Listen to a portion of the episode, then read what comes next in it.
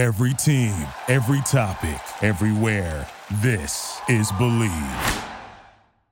He just formed a fucking wall. O'Neal deep in the post, lots of contact there. Oh, what a block by Wallace! What a jump ball! Pistons down four, 12 8, 7 38 to play the first. A burst from Rodney, stuck into the rim! Count that baby and a foul! Reggie inside for Andre, and a dynamite dunk! Welcome to episode number 35 of the Palace of Pistons podcast. You got the entire crew back together this week. Brendan Johnson here with Aaron Johnson and Ryan Paye. And before we get going, boys, last week there was some criticism thrown my way for having to take a what was a TV production gig, miss the pod, and uh, I did respond on Twitter. Um, Aaron said that he had maybe some heavy remarks for me to respond with. Haven't heard those, uh, but it is good to be back. And guess what? We're all together. It's the regular season. The Pistons are one and zero, and uh, statistically, they're the best team in the NBA. Aaron. Yeah, and if I could just, I'll give those remarks now. I was gonna do it over Twitter in a video of my own, but I was like, why waste the time with someone as frivolous as Brendan Johnson? Um, Jesus. So my my thing is, you called yourself the Blake Griffin of the podcast, and I just thought that was absolutely insane. Uh, I'm not. I'm not gonna waste the listeners' time describing why you're more likely the, uh, let's say, Khyri Thomas, usually inactive of the podcast. Um, but just know that you are trending. You, You're Aaron on this pod. Though. You are trending farther towards the back end of the bench rather than the top of the line. So just keep your keep that ego of yours in check, there, big fella. How many DNPs does Aaron have again? Because honestly, they're like starting to rack up. They're like unpaid parking tickets. You know, they're oh just my. a big oh, stack. Oh you want to do this? Are you kidding me? I've been on this podcast since its creation, Young Blood.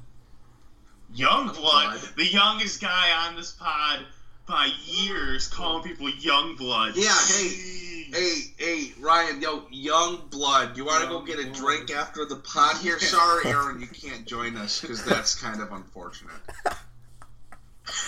hey, all I'm so saying. anyways, we need to get into actual Pistons talk here. We're a locker room. We got to have good chemistry in the locker room, right? And the Pistons, well, seems like not not bad so far. One for one, they picked up a 103 to 100 victory over the Brooklyn Nets on opening night, and they did it with several inactives, right?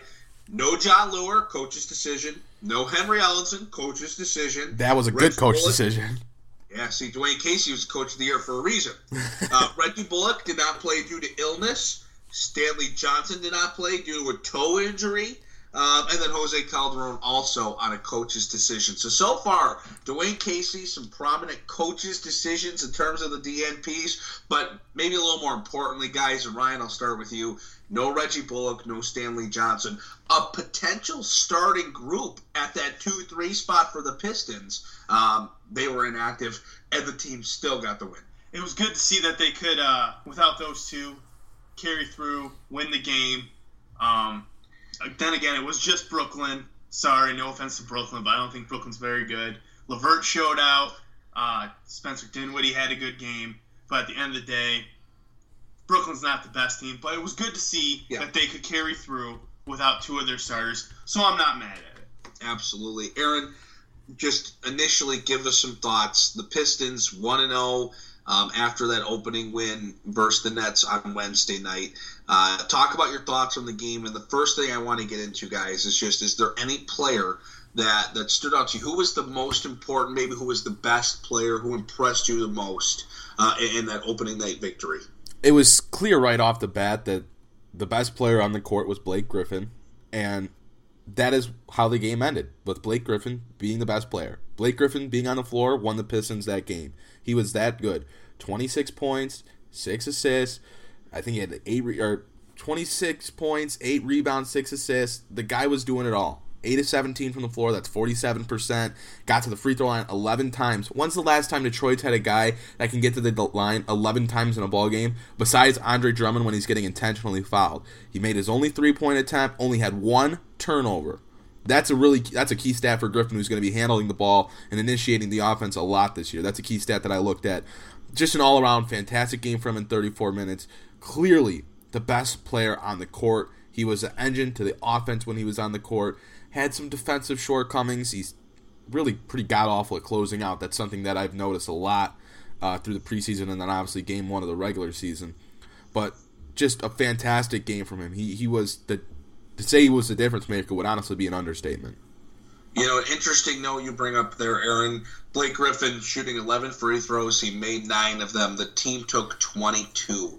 Blake Griffin got half of those free throw attempts that the Pistons took. The Pistons went 19 for 22. It's good for 86% from the free throw line as well. Was a really positive thing to see. And, and I think that Blake Griffin did assert himself as the best player on the floor. And is that the guy that you go with, Ryan, that maybe most impressed you? Or was there somebody else, maybe a little bit in the woodwork there, uh, that gave some good minutes that you were impressed by? Like Aaron said, the obvious choice is Blake Griffin for being the best player, the one who stood out the most. But another player who I thought stood out was Reggie Jackson. I thought Reggie had a really good game. Um, there were spots where I thought it was a little tough, Mm-hmm. definitely. Um, A little old. Reggie, a little of my concerns. Um, definitely at the end of the game when he pretty much ran out the shot uh, shot clock when Blake was trying to get the play going with about ten left, and Reggie just kind of let it go down to about half a second before he even looked at the basket. But in general, Reggie had a good game. He was driving. He was aggressive. His shot was falling a little bit. Um, he still needs to build a little bit more, get back into the game flow. But definitely someone who I was relatively impressed with, and I was happy to see he, he was really getting it going for the team. Yeah, no doubt about that. So the thing that you brought up, Ryan, and Aaron, I'll let you comment on this as well, was that that fourth quarter Reggie, right? And, and the guy that can be good all game, but then in the fourth quarter, um, his decision making ability, you could say, significantly diminishes. And um, a guy that's been able to get to the rim. He had a nice game. I mean, you look at Reggie Jackson's stat line, he shot 7 of 20, um, 2 of 9 from 3, which isn't great, um, but 3 for 3 from the free throw line, dished out 4 assists. Um, you know, only had two turnovers. He had a plus minus, a plus three. So, you know, a relatively good day for Reggie Jackson. And the guy hasn't played, right? He's been hurt all off season. He hasn't been, you know, playing in summer games, scrimmages, things of that nature. So, for a guy that's been active for such minimal time, for him to be back and playing on opening night's not something that I don't think I expected. I don't know if any of us fully expected. Um, but he started. He played well. He put he produced a pretty good game in 35 minutes played. But the fourth quarter decision making, and Aaron, I'll shift to you. That is uh, that's tough, and it's it's kind of that typical Reggie Jackson. God, I could talk about Jackson for 10 to 15 minutes if I really wanted to because his performance is so vital to the Pistons this season. And the first thing I'll talk about is what you had alluded to, how he had not been playing this offseason and you know, he he's he's behind the eight ball compared to where everyone else is at, you know, in terms of practice reps, training camp reps, minutes and preseason reps. Like he's behind the eight ball with everyone else. And for him to come in in game one of the season and log 35 minutes, when last season, you know, there was talk, oh, he's a guy that can probably max out at 28, and all of a sudden, game one of the regular season, after barely being on the court in the offseason, coming in and playing 35 minutes and performing the way that he did, that's that's crucial, and it's it's in, it is um, encouraging. Yes, the fourth quarter was terrible for Jackson. You talked about the play where he dribbled out the shot clock. There was also the inbounds play where Jackson was the inbounder. Langston Galloway comes curling off a screen to the near corner where he was open right next to Jackson just to give a quick pass and Galloway, the best shooter on the floor, could have took that three-point attempt. Instead, it ends with just trying to avoid a five-second inbound violation and Andre Drummond taking a top the key three-pointer. You, we all know who we wanted taking that shot, and that was on Jackson not reading the the play, not reading where his offense was moving, and not making the right pass. Um, so he did not have a great fourth quarter, and it's funny because I tweeted in the third quarter uh, about how I don't want Reggie Jackson's very good play to go underrated and not talked about from today. And then, you know, the fourth quarter happens and all of a sudden my Twitter's blown up. Oh, you obviously didn't watch the game. Reggie was playing terrible. And it's like, okay, guys, sorry I tweeted it a little prematurely. But overall, Jackson played pretty well. Um, and I think that with even with his poor shooting stats, you know, his stats don't really jump off the table. The 19 points is nice. You'd like him to have a few more assists than four assists, but when you have Blake Griffin and Andre Drummond initiating the offense as well, his numbers might regress there a little bit. What I'm looking for is is he orchestrating the offense? Is he being a conducive part of the offense? And he was in game one. He he's he was a threat. You know, he was running the offense, only turned the ball over twice. For a guy that plays 35 minutes and is a point guard, that's very good. So he was fitting into the system that was in place, and it appears that there's a bit of a camaraderie and understanding between him and Dwane Casey about how that offense is going to run. And besides those mishaps in the fourth quarter, Jackson played very well, and that is a very good sign for the Pistons. You know what Aaron did there, Ryan, during that little little conversation? What's that? You know, we got the rundown in front of us. Everybody's got a format. We're looking at the topics that we want to hit on in the podcast, you know, because we try to do good podcasts. We try to, you know, we've all got radio experience. We're trying to give the best product possible. And Aaron mentions little Andre Drummond three pointer. He just wants to push his agenda and talk about Andre Drummond hitting that three. in the background, Aaron's yelling, Lee Clip, Lee Clip. Um, so, uh, we heard it, Aaron. Don't worry. We acknowledged we will talk about the Andre Drummond three pointer because I know that all the Pistons fans are sitting there thinking, when are they going to talk about the Andre three? When are they talking about the Andre three? It's coming. But first, Ryan, I wanted to I'll go back to you. I just wanted to put that out there to corral the listeners, let them know we will talk that Andre three. But Aaron makes some good points about Reggie Jackson. The shooting numbers do not jump off the charts at you, uh, but when he, he get 19 points, only turns the ball over twice in 35 minutes. Some fourth quarter miscues. That's that's Reggie Jackson. We know that's what we're going to get out of Reggie Jackson. It's but I don't want you to phrase it like that because a couple It's years ago, a couple years ago when he was healthy, he was the one of the best fourth quarter players in the league. You're not going to say based off last season when he was obviously not at his best, and one game into this season that Reggie Jackson is just going to fuck up really the entire fourth quarter. Let let's phrase it in a better way than that because he's a better player than that. Wow, I think we need to go do some like editing after this podcast. Like, dang man, I mean, I tried to avoid it, bird, but I like, tried to avoid it. But you're saying Reggie Jackson is just a bad player in the fourth quarter. Look, I gotta, I gotta go out there and I gotta, I gotta put an end to that. He's not a bad player in the fourth quarter. Here, here's my thing, Aaron. Reggie wants to be Mr. Fourth Quarter, um, but that's not necessarily going to be his role anymore with Blake here. And we saw that at the end of this game, and that worries me a little bit that this can cost them some games. The offense needs to go through Blake late, whether it's Blake scoring or dishing out to whoever. But Reggie wants to be Mr. Fourth Quarter. He wants to be the guy, and that, and you saw that late in the game. He kept dribbling out shot clocks, looking for his own shot, not even looking to set anything up. And that's an issue, and I think that could cost his team some games. So the thing is with Reggie Jackson is, and I think we're we're all talking about that same play in the fourth quarter where Jackson dribbled out the shot clock, and Blake Griffin was calling to set up the play, but late in the game, it, it wasn't all on Reggie Jackson because there were multiple possessions where Detroit had no idea what set they were running. You know, you had Ish Smith on one side of the court when he needed to be on the opposite corner. Let me stop you right there. Isn't that on the point guard though? I think it has.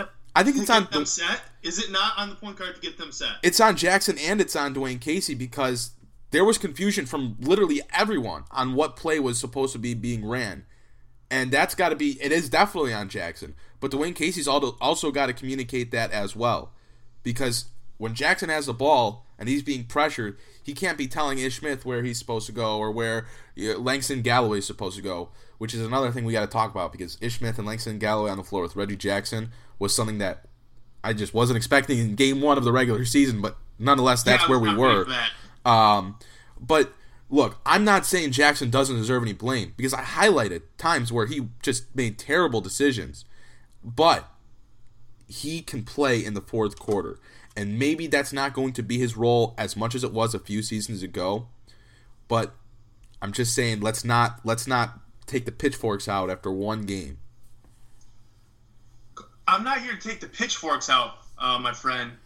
I'm just saying the offense is going to be running through Blake at all times, pretty much. That's just especially late. as it should, as it should. And, and Reggie wants to be Mr. Fourth Quarter, and we saw that few times in this game. And don't get me wrong, Dwane Casey is to blame for them being out of position too, but they are professionals. They should know what their sets are late in the game. These aren't seventh grade basketball players who, Coach, what do we need to call? What do we need to call? These are grown ass men, professional basketball players. And Reggie needs to take control of the team. He's the point guard, dude. Come on. Set something up. You he I get Dwane Casey is responsible too. But Reggie has to take control of the game if he's the point guard. Am I wrong? Am No. I crazy? You're not. You're not. I'm just I'm not of the belief that it was just on Jackson. No, I, I agree with you there, but at the same time, most of the, the not it's not the vast majority, but the majority of the blame has to go on Jackson. Well, I think you guys bring up some really good points. You know, Reggie Jackson, point guard, leader on the floor. That's kind of the responsibility you take with being in that position. At the same time, Dwane Casey, he's the boss. He's the, the general on the sideline. So, um, you know, you both kind of have a valid point there to where th- th- there's got to be that connection. And I think that's something that Reggie and Dwane Casey, they've talked about that relationship they built in the offseason. That's something you'll continue to see improve. But, guys, I want to talk about something different here. Um, you know, every time there's a new coach that comes into a team, there's typically a guy that maybe was in a good position with the old coach that maybe falls out of favor. And traditionally, there's a guy that we're like, who the hell is he? And he's become, you know, a coach's favorite. Langston Galloway seems to be that guy for the Pistons. Um, a, a guy that he played 33 minutes uh, on opening night versus Brooklyn. Um, that definitely was assisted by the fact that there was no Reggie Bullock, uh, there was no Stanley Johnson, but Langston Galloway was featured a lot in the preseason in 33 minutes. You know, Glenn Robinson the third only played 20 minutes. Bruce Brown, Luke Kennard all played 19 minutes. 33 for Langston Galloway. To me, that was kind of a statement that he's going to be a little bit more of a feature in the Pistons rotation here. Six points, uh, what, three rebounds. He had an assist, a plus five in the uh, the plus, or excuse me, a minus, Minus five. five, So that's yeah. kind of tough in the plus minus. But either way, Langston Galloway getting some minutes and a guy that Dwane Casey seems to be a fan of. Yeah, this is and we've talked about it, but this is very shocking that of all players, it's Langston Galloway that has uh, earned this much trust from Dwane Casey. But I can't say that I'm not a fan of it because I think Langston Galloway is a valuable player. His quick trigger is valuable. His ability to play one, two, and I guess now the three in a Dwane Casey system is valuable. What what he does on the court fits into Dwane Casey's system because he shoots at the rim and he shoots from the three point line. That's the way Dwane Casey wants to play. For him to log 33 minutes, even if it's just a one game sample, that is very important. That is very important because it shows that when guys go down, Langston Galloway is that next man up. Luke Kennard only played 19 minutes. That's not. I'm not okay with that. I think Luke Kennard should be playing more than 19 minutes in a ball game. When when Stanley Johnson and Reggie Bullock are out, and Glenn Robinson only plays 20 minutes, I think he should probably be playing a little bit more than that. Then you get Zach Lofton who plays four minutes, and Bruce Brown who somehow starts, which was you know nothing I would ever think of. He plays 19 minutes. So the minute allocation once this team gets Reggie Bullock and Stanley Johnson back on Saturday, that's going to be really really interesting. How much does Langston Gallo play? Is he going to play at all? Is he going to be a 15 to 20 minute guy, or does he sneak back up into the high 20s, low 30s? Where does he fit? But I think he has value on this team, and it was great to see him out there in those three guard sets sets with Jackson and Ish Smith. I thought those were intriguing, and I thought they worked. I think thought they worked a bit as well. Um, so I, I liked to see Galloway on the floor because Detroit's paying him seven million dollars a year, and obviously you want to play someone that you're paying that much money to. Cough cough, Jon Leuer. Um, so for him to be on the court and for him to be a valuable asset on the court, it's a surprising and beneficial uh, thing to note for the Pistons. Aaron, it's it's the one thing you said. What does Langston Galloway do? He shoots at the rim and he shoots the three. And that's what Dwane Casey's looking for. And that's what you brought up. And that's why he played. He's experienced, he's a veteran. And Dwane Casey early on is going to put his trust in him. It's that quick trigger, it's the three. He's going to play the way Dwane Casey wants the team to play. And that's why Langston Galloway got in that game and played so many minutes. It was 33 minutes again for Langston Galloway. We'll continue to see how much he plays, where he falls in that rotation, where a guy like Bruce Brown fits in the rotation um, after Reggie, or excuse me, Reggie Bullock and Stanley Johnson come back. Um, but we talked about it earlier. We are now at the time to address Andre Drummond. One for three from three point land. Woo-woo. The first game, 33%. Woo-woo. He has to take an average of two threes a game and uh, shoot league clip. What do we say? Steak dinner for Aaron? I think that's what it was. And uh, I guess after game one, it's just one game, but Aaron's got to be feeling okay. Aaron? I I feel really good, and I think it would have been it would have been fifty percent if, Really? if he didn't Well, have to take. one for three, and he feels really Yeah, good. well, yeah, I feel really good because if Drummond didn't take that one three pointer at the end of the game, he would have been one for two. So that would have put him at fifty percent, right? So that that three is probably not going to happen that much anymore after a, a miscommunication and a misran play like that. Uh, I feel really good about this. Andre Drummond is, hey man, I'm gonna take it. I'm gonna take it because when I look at the game that Andre Drummond had overall, he had 24 points, 20 rebounds, two assists, and a block, and it felt like he slept through the first 10 minutes of that ball game. Right? It's it just felt like he was didn't have a care in the world, and one of his three pointers came in that first 10 minutes as well. So when I look at the game Drummond had overall, for him to sleepwalk, honestly, just talking about Drummond's game in a whole, for him to sleepwalk for, through the first 10 minutes of the game and to have the first 20-20 of the season out of any player in the NBA, have 24 points, 20 rebounds, two assists, a block, to make a three-pointer as well, just kind kind of display everything he can do. And that three-pointer that he made just looked it looked like a, a different shot for him than the other two threes that he took. It was much smoother. He looked much more comfortable taking the shot. Came off a pick and pop situation where he stepped back and knocked down the three. I'm just I'm feeling really good about Andre Drummond right now. All right. I feel good in general about Drummond's game, but you even said it with a laugh about the three pointers. They all looked a little rough, my guy. Even Dwane Casey was a little uncomfortable in the post game presser talking about it. Sure, it can change throughout the season, possibly, but my guy, him shooting the threes is not something I really am looking forward to. The thing is, if he's only taking three a game, and again, that last one like really shouldn't have happened. Um, so if he's only taking two threes a game, like, can we live with that? In general, I feel good about Drummond's game. I think for him sleepwalking his way through the first 10 minutes, like you said, like he didn't seem like he really had his head in the game. For him to go 20 20, I mean, I'm, that's fine, but his three point shooting, I'm not super comfortable yet. And I can't believe that you're feeling that great. Even Dwane Casey in the post game pressure seemed a little, uh, a little on edge about it. Didn't seem super comfortable. So for you to be super jacked about it, I, I just, I don't know, man. I just think that for him taking three attempts when it really only should have been two, and for him to make one, But he took three. Hold on. That is what people do for Andre Drummond his No. whole career. It's the same thing you do for Reggie Jackson in the fourth quarter. Oh, get until five minutes left. And like four years ago, he was the best fourth quarter point guard out there. You got to stop making apologies for these guys, man. No more excuses. Wha- that's not an excuse.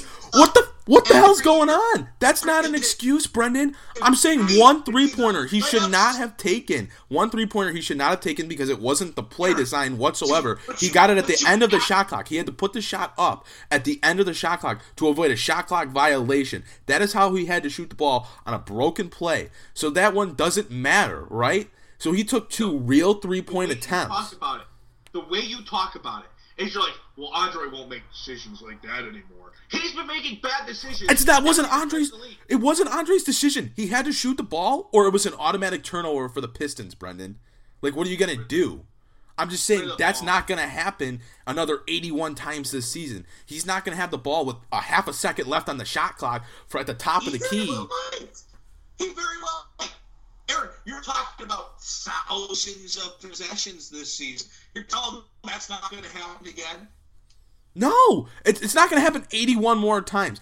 I'm saying Drummond's more likely to take one or two three pointers a game than having to take. I'm saying that that third three point shot, and I don't know how to. I feel like I've put this in pretty simple terms here, but I'm saying that last three point shot he took at the end of the game, at the end of the shot clock, on a broken play, that is not going to happen that many more times this season.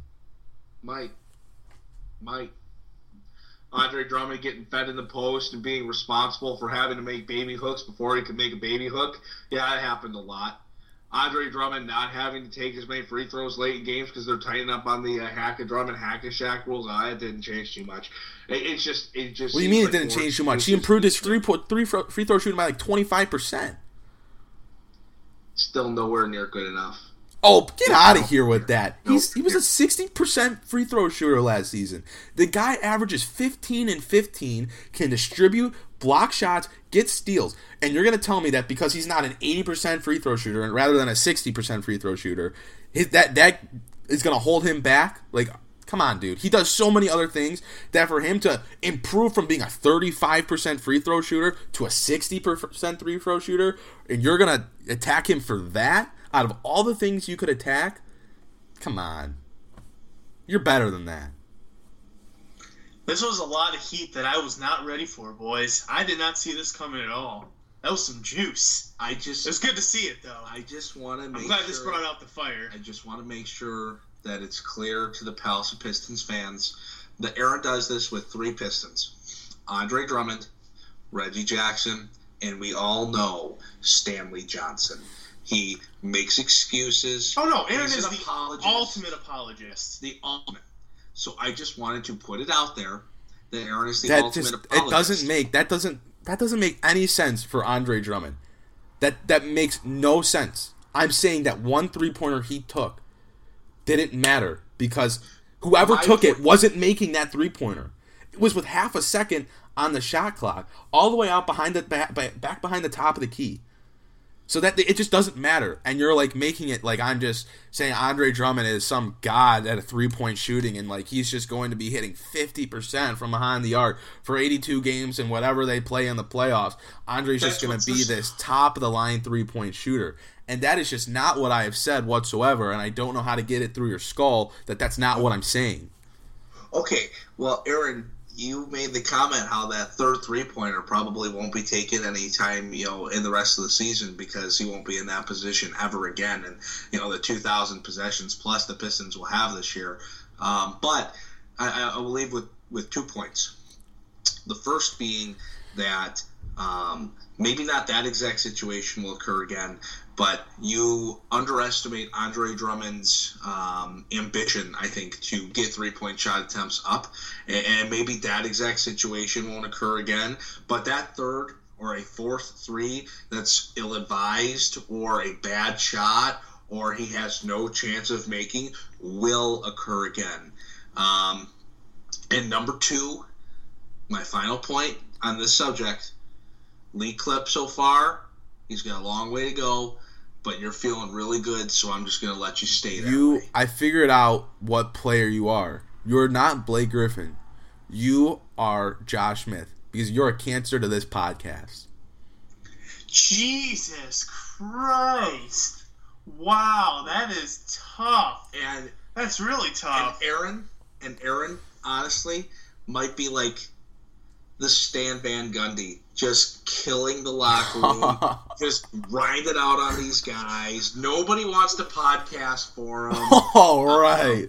And Right. uh, yeah, and then eventually Aaron will have four underwhelming seasons of podcasts, and uh, we'll bring in the podcaster of the year. And boys, we now have to roundtable this one final discussion. The Pistons are back in action on Saturday versus the Chicago Bulls. Uh, it's a night game, and the Pistons want to know trying to keep a record of undefeated, never lost, right? And um, you know they're playing a youthful Bulls team that, for game number two, a little more experienced Pistons roster should be able to get the job done. But Aaron, I'll start with you. Just kind of taking a look at maybe a positive and a negative from game one and how the Pistons have to spin that uh, in game number two, whether it's continuing the positive, building on that negative, um, and, and just give us maybe a quick little prediction or something you expect to see, a bold prediction, something that comes to mind regarding that Saturday affair with the Bulls. From game one, I think the biggest or a positive that stood out to me was the depth that Detroit showed because Reggie Bullock and Stanley Johnson being out were not the plan for the team, especially Reggie Bullock. That was a pretty late scratch. Um, and then Stanley Johnson, I think the thought was he would be back in time for the game. But the display of depth from Bruce Brown, from Langston Galloway, from Glenn Robinson III, um, from Luke Kennard, it, it it's nice to see that if a couple players do go down, at least on the wing, Detroit can manage and salvage um, those two spots. So that was the positive. Uh, I think the negative for me with this game was that Detroit did not shoot the ball well, and I think that was because they struggled to get into their sets, uh, primarily in the first and fourth quarters. Um, so they got to be a little bit smoother with getting into sets, whether it's Blake initiating the offense, whether it's Reggie initiating the offense, whether it's Ish initiating the offense. They got to do a better job of getting into their sets so they're not getting forced into shots at the end of the shot clock um, or shots that they, they, they are, that's not the plan for them to take. Uh, for this Bulls game, the Bulls are going to score the basketball. You know, that's the team that they have in place. Zach LaVine can score the ball. Jabari Parker can score the ball. Lauri Markkanen can score the ball. He won't be playing. He's hurt. Um, but that's a team that has created to score. They really don't have many good defenders. They have Wendell Carter Jr., they have Robin Lopez, um, Justin Holiday is a decent defender. But outside of that, the, the, the Bulls, the only way that they're going to win is if they outscore you. So Detroit's going to have to come out and they're going to have to commit to playing on the defensive end. Um, a key thing to watch, at least for me, is how does Blake Griffin play? Uh, in his matchup against the Nets, he played mainly against Jared Dudley, who's more of that tweener 3 4. Uh, against Chicago, he's going to be seeing Jabari Parker. He's going to be seeing Bobby Portis. He's going to be seeing Wendell Carter. Those are all bigger guys. Those are all power forwards. Um, so it'll be interesting to see how Blake does going up against a bigger power forward. Um, because in game one, it was his strength that helped him create so many scoring opportunities. Now, where he's playing against bigger bigger guys, is he going to be able to use his outside play and his quickness uh, as a benefit and be able to score the ball as effectively as he did in game two than he did as he did in game one. All right, for me, I'm going to look more at a negative um, outcome from the last game, and the negative something you touched on a little bit. For me, it's Luke Kennard only playing 19 minutes. I need to see Luke Kennard play more. I need to see him get more shots up. I need to see more two-man game, which I texted with you two uh, between him and Blake. I think him and Blake can have some great chemistry to, out there together on the floor. Um, I definitely need to see more of Luke Kennard, more time, some more offense run for him. He's a shooter. He's a scorer. I need that. I understand Bullock and Stanley are going to come back, so that's going to limit minutes for guys, but that can't limit minutes on Luke Kennard. We need to see him play. We need to see him be an integral part of the offense. Um, and then, Brendan, you were looking for a bold prediction my bold, I guess it's not, it's not super bold, I guess. But Aaron, you you discussed how you want to see how Blake handles it against bigger power forwards. How's this? Blake goes 30, 10, and 8. Ooh! Love it. Love to hear that. Blake is going to use his elusiveness, his outside game, and he is going to handle those bigger forwards. I I know it. He's gone. He's coming. I, have said I, so many times. He's coming, boys. I love how much you you you believe in Blake Griffin. I, it's I nice. Do, it's nice to have someone that does it feels the same way. I do believe he he's revolutionizing his game so he fits in more with the modern day because he can't fly as high as he used to. So he's had to change, and he's determined to do it, and he's going to. 30, 10, and 8 this game from Blake. Well, bold prediction there from Ryan, but maybe not so bold. I guess we'll have to see uh, on Saturday. But I'll tell you. He goes for 10, 5, and 5. but to look at a positive here, guys, you know, somebody that we've not mentioned today on the pod, uh, but deserves a little love is Zaza Pachulia. Um, showing up giving some valuable minutes off the bench. We were definitely a little concerned of what we would get out of Zaza as the backup five. I thought that he gave some good minutes for Detroit, can be a viable backup center. Uh, makes that signing maybe look a little bit better than the initial reaction was to it. So uh, to have some security there, I think is big as well. Um, to look at a plus, uh, I, you know, Aaron, I think you bring up a great point with the depth. Um, you know, but I, I, think the biggest plus for me is that Blake Griffin was undoubtedly the most assertive, best player on the floor. And Ryan, you talk about your belief in Blake Griffin, but um, the biggest thing for me and some other Pistons fans that maybe are still a little, um, you know, not fully at terms with that deal that they made to acquire Blake Griffin, uh, for him to come out and to be dominant, to be the best player on the floor, uh, to go off for the kind of game he had, and do it in such an efficient manner as well. That's a very positive sight to see. Um, so Blake being able to do that is huge for the Pistons. Reggie Jackson providing some good stability at the point guard spot as well was a big positive. But Saturday it's going to come down to the defensive front. And Aaron, you talk about the Bulls being a team that can score the ball. They're going to push the tempo and they're going to try to control their pace. They're going to score in a high volume. Uh, so the Pistons are going to have to find a way to stop that. That'll be their biggest challenge going into Saturday's game versus the Bulls. So it'll be interesting to see Saturday. We're so glad that the Pistons season is finally underway and you could join us here on the Palace of Pistons podcast. A reminder follow our website, palaceofpistons.com. Rate, review, subscribe to the podcast, tell your friends, get the word out there. You can follow us on Twitter Aaron Johnson at A Johnson NBA. Ryan Paye at Ryan Paye, That's P A Y E. You can follow myself at Media Brendan. Um, follow at Palace of Pistons on Twitter, at Palace Pistons on Instagram as well. So hit us up on social media, follow the website, uh, like, rate, review, subscribe to the podcast. And the Piston season is officially here, folks. We're looking forward to it. We'll see you next time on episode 36 of the Palace of Pistons podcast.